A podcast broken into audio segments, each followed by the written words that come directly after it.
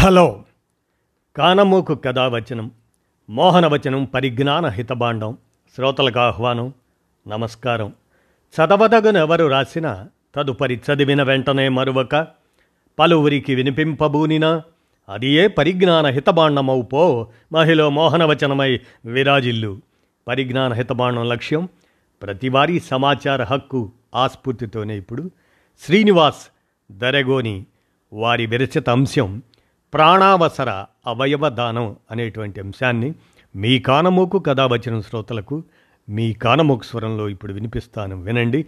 ప్రాణావసర అవయవ దానం శ్రీనివాస్ దరెగోని విరచితం. ఇక వినండి. అవయవదానం ప్రాణావసరం. అవయవాల కొరత విశ్వవ్యాప్త సమస్య. మిగతా ప్రపంచంతో పోలిస్తే ఈ విషయంలో ఆసియా వెనకబడి ఉంది. భారత్ మరింత వెనకంజలో ఉంది. దేశంలో అవయవదాతలు ఆశించిన స్థాయిలో ముందుకు రాకపోతుండటమే ఇందుకు కారణం. అవయవాల కోసం డిమాండ్ భారీగా ఉన్నా సరఫరా మాత్రం చాలా తక్కువగా ఉంటుంది. ఈ పరిస్థితిలో మార్పు రావాలంటే దాతలు మరింతగా ముందుకు రావాల్సిందే.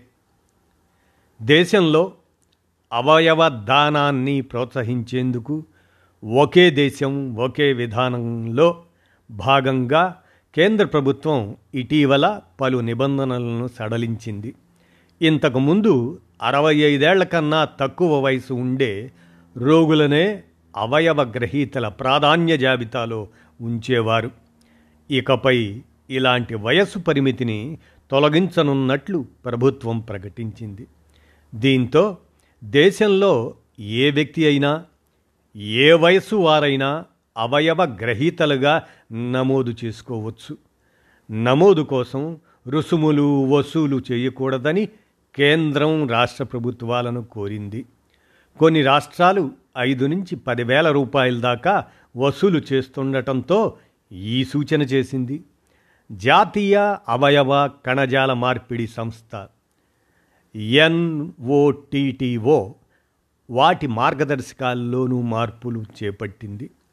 రాష్ట్రాలకు సంబంధించి శాశ్వత నివాసం నిబంధనను తొలగించింది. దీంతో ఇకపై ఎవరైనా వయస్సుతో సంబంధం లేకుండా దేశంలో ఎక్కడైనా అవయవ గ్రహీతగా నమోదు చేసుకోవచ్చు. రోగికి విభిన్న రాష్ట్రాలు ఆసుపత్రుల్లో సార్వత్రిక గుర్తింపు సంఖ్యను కేటాయిస్తారు. మన దేశంలో అవయవాల సేకరణ నిల్వ మార్పిడి ప్రక్రియ అంతా మానవ అవయవాల మార్పిడి చట్టం పంతొమ్మిది వందల తొంభై నాలుగు పరిధిలో జరుగుతుంది. అయితే ఈ చట్టంలోని కొన్ని అంశాలు గందరగోళానికి కారణమవుతుండటంతో కొన్ని రాష్ట్రాలు సొంత విధానాల్ని అమలు చేస్తున్నాయి.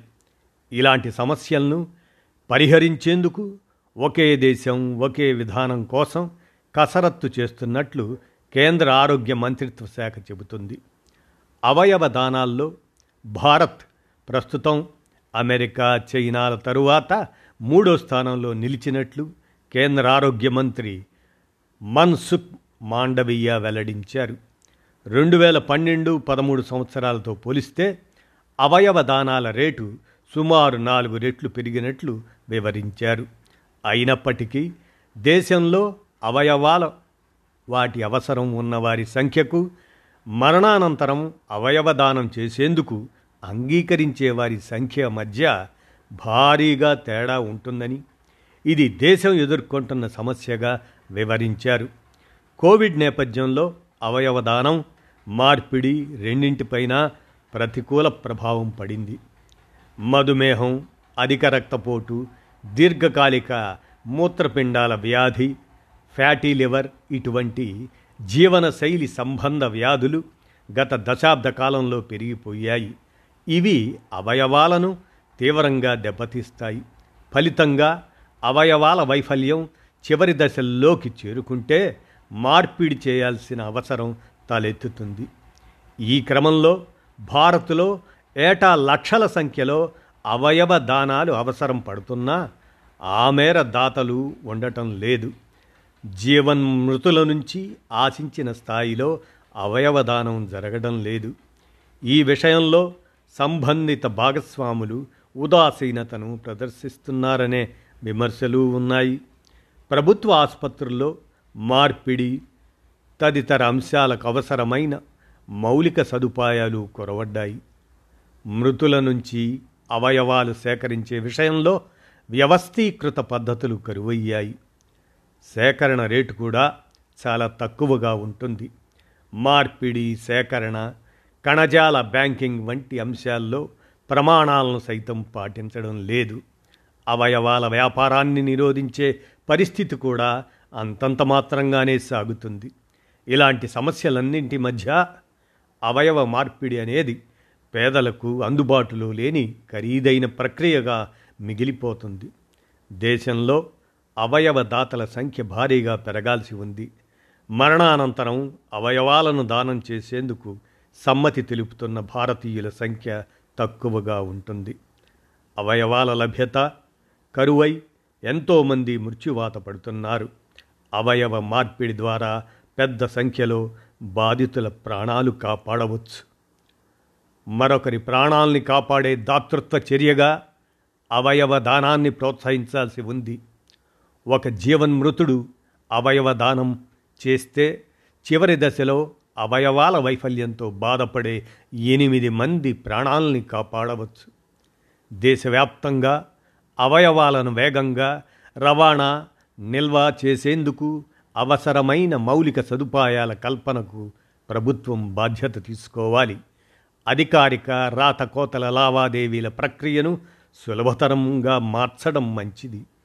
ఆరోగ్య సంస్థలు స్వచ్ఛంద సంస్థలు కలిసికట్టుగా అవయవదానం ప్రక్రియపై అవగాహన ప్రచారం నిర్వహించడం ఉపయుక్తంగా ఉంటుంది.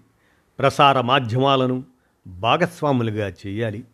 అవయవాలు కణజాల సేకరణ పంపిణీ మార్పిడికి వ్యవస్థీకృత పద్ధతిని నెలకొల్పాలి. సుశిక్షిత మానవ వనరులను తీర్చిదిద్దుకోవాలి. పేదలు అవయవాల అక్రమ వ్యాపారం రవాణా బారిన పడకుండా రక్షించాలి. విధానపరమైన మార్గదర్శకాలు విధి విధానాలు ప్రాంతీయ రాష్ట్ర స్థాయి సంస్థలతో నెట్వర్క్ ఏర్పాటుతో ప్రయోజనం కలుగుతుంది. అన్ని స్థాయిల్లో సమాచారాన్ని భద్రపరిచి అందుబాటులో ఉంచడం మేలు. సమాజంలో దాతృత్వ హృదయం ఉన్నవారికి ఎంతటి గౌరవ మర్యాదలు దక్కుతున్నాయో అవయవదానం చేసిన వారి కుటుంబాలను అదే స్థాయిలో గౌరవిస్తే ఎందరో ఈ దిశగా అడుగులు వేస్తారు.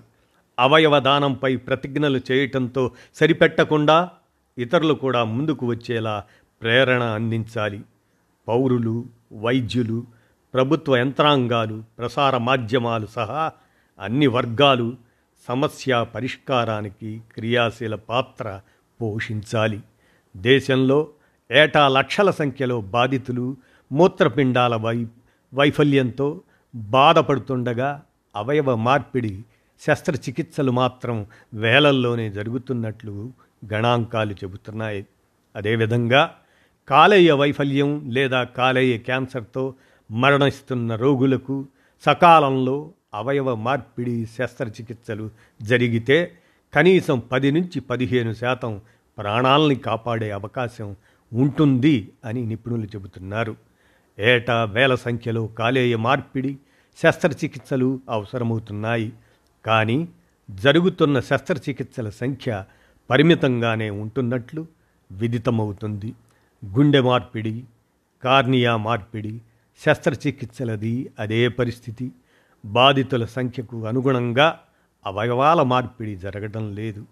అని శ్రీనివాస్ దరెగోని అందజేసినటువంటి ప్రాణావసర అవయవదానం అనే దాని మీద ప్రతి పౌరుడు అవగాహనాయుతమైనటువంటి దశగా దిశగా వారి అభిప్రాయాల్ని మార్చుకొని మనం మరణించిన తర్వాతైనా మన అవయవాలు అవసరమైన వారికి ఉపయోగపడి